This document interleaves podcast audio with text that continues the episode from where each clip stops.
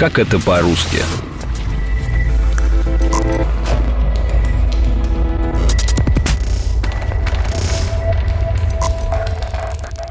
Однако у вас характер.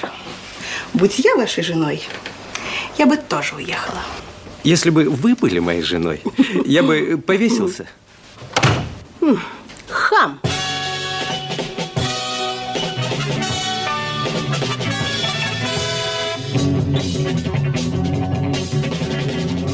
50 лет назад советские зрители впервые увидели фантастическую комедию «Иван Васильевич меняет профессию» по практически одноименной пьесе Михаила Булгакова.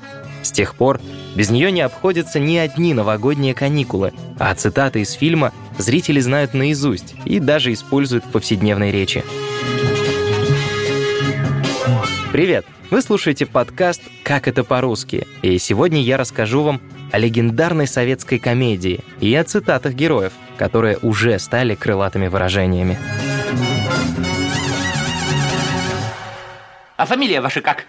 Я артист больших и малых академических театров. А фамилия моя... Фамилия моя слишком известная, чтобы я ее называл. В сентябре 2023 года на сцене Московского академического театра впервые покажут спектакль «Иван Васильевич» по пьесе Михаила Булгакова. 90 лет назад она была написана специально для театра, но до этого момента так и не появлялась на сцене из-за цензуры. Зато стала основой для одного из самых популярных фильмов в нашей стране. И тебя вылечат, и тебя тоже вылечат, и меня вылечат.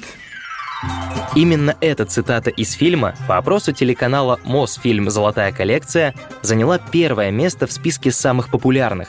Ее узнало почти 90% опрошенных. В этой сцене одна из героинь видит двух одинаковых мужчин, каждый из которых похож на ее мужа, и снимает с головы парик, решив, что она точно сошла с ума. Причем на актрисе в этот момент было сразу два парика. Один с каре, а другой с очень короткими волосами. Кстати, в оригинальном тексте пьесы таких реплик у героини, конечно же, нет, как, впрочем, и этой сцены в принципе. Зато диалог со словами «Оставь меня, старушка» оставили практически без изменений. Да что же это такое, а? А ну ступай домой, алкоголик! Оставь меня, старушка, я в печали. Старушка? Ах ты нахал! Я же на пять лет тебя моложе! У фильма и пьесы вообще много различий. Во-первых, время. У Булгакова действие разворачивалось в 30-х годах, и сатира была соответствующей. Кроме того, главные герои у фильма и пьесы разные. У Булгакова — это царь. У Гайдая — управдом Бунша, ведь именно он по сюжету меняет профессию. А вы в чем-то хотели чистосердечно признаться? А, ну да, э, э, каюсь, что хоть не по собственной воле, а по принуждению князя Милославского временно являлся исполняющим обязанности царя. Какого царя что? И вы царь? Царь! Ну, царь и Иван Васильевич Грозный. Думаю, подробно пересказывать весь сюжет нет необходимости. Этот фильм видели практически все. Главный герой Шурик изобретает машину времени и открывает портал в прошлое. А если конкретнее, во времена правления царя Ивана Васильевича, будущего Ивана Грозного. Очень похожий на царя сосед Шурика, Иван Васильевич Бунша, оказывается в прошлом, на месте царя, а Иоанн IV попадает в советскую Москву. Войско взбунтовалось!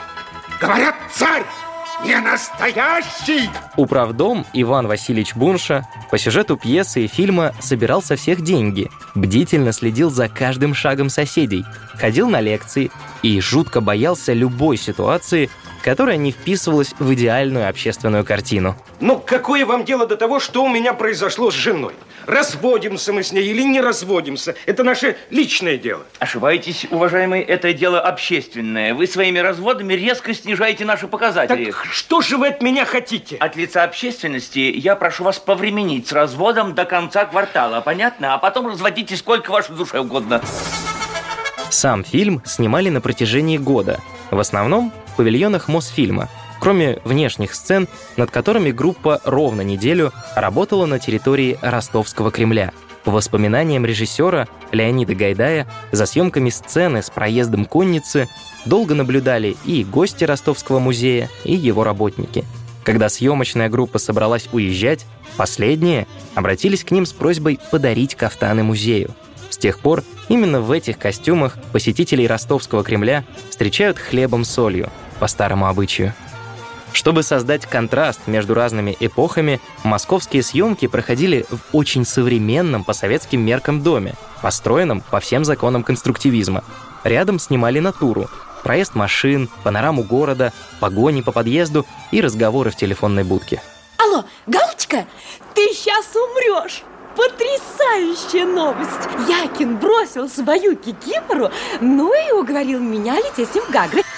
А потом начались съемки в павильонах. Точнее, в целом комплексе павильонов площадью полторы тысячи квадратных метров. В нем построили 10 современных помещений и 6 царских палат. Эффектную машину времени создал художник Владислав Почечуев и получил за это премию с уточнением. Деньги выданы за изобретение машины времени. Что такое? Здесь сейчас стенка была?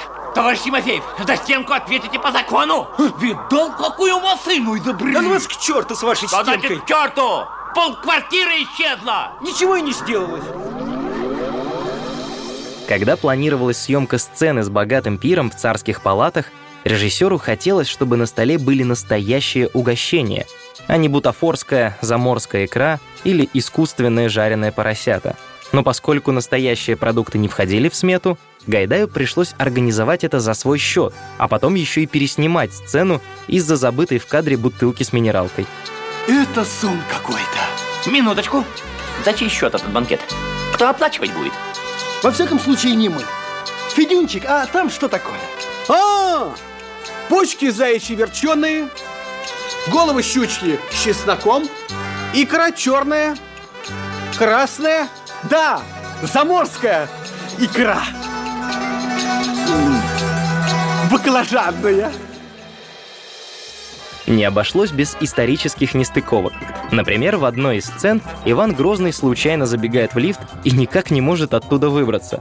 Он крестит дверь тремя перстами, хотя так на Руси начали креститься уже после раскола церкви, то есть примерно через сто лет.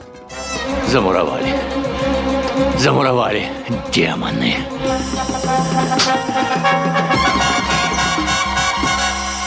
Вот что крест животворящий делает. В еще одной сцене с допросом милиции Ивана Грозного просят назвать дату своего рождения. Год рождения? 1533 от Рождества Христова. Шутим. Тоже мне тропунька и штепсель нашелся. Вот только реальный Иван Грозный никак не мог сказать от Рождества Христова, поскольку такая формулировка была введена только при Петре Первом. Да и дата не совсем верная. Иван IV родился в 1530 году. В еще одной сцене Иван Васильевич Бунша, оказавшись на месте царя, вынужден подписать царский документ, который ему приносит дьяк. Но на самом деле в те времена цари не только не пользовались пером и чернилами, но и вообще не подписывали дипломатические договоры. Это считалось чем-то позорным. В реальности Иван Грозный мог поставить на договор печать, но никак не подпись. Подпиши, великий государь. Я, я- я не имею права подписывать такие исторические документы.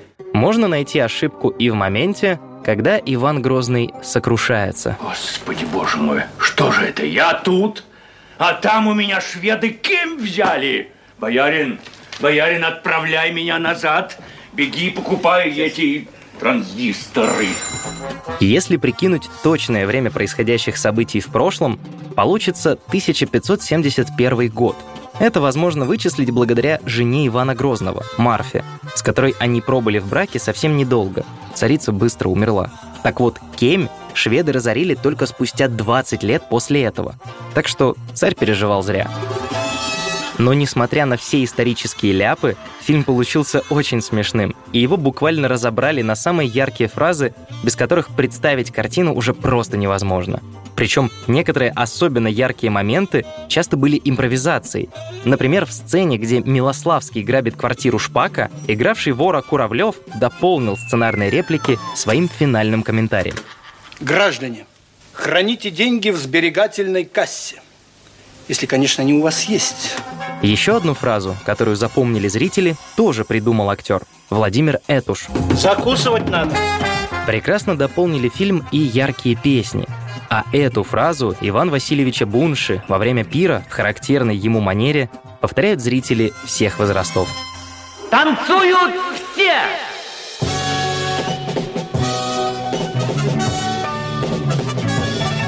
Это был подкаст «Как это по-русски». Подписывайтесь на нас на сайте ria.ru, в Apple подкастах, на Яндекс Музыке и в приложении CastBox. Оставляйте комментарии и делитесь выпуском с друзьями. Меня зовут Руслан Жигалов, сценарий написала Ира Любина. Пока! Пока!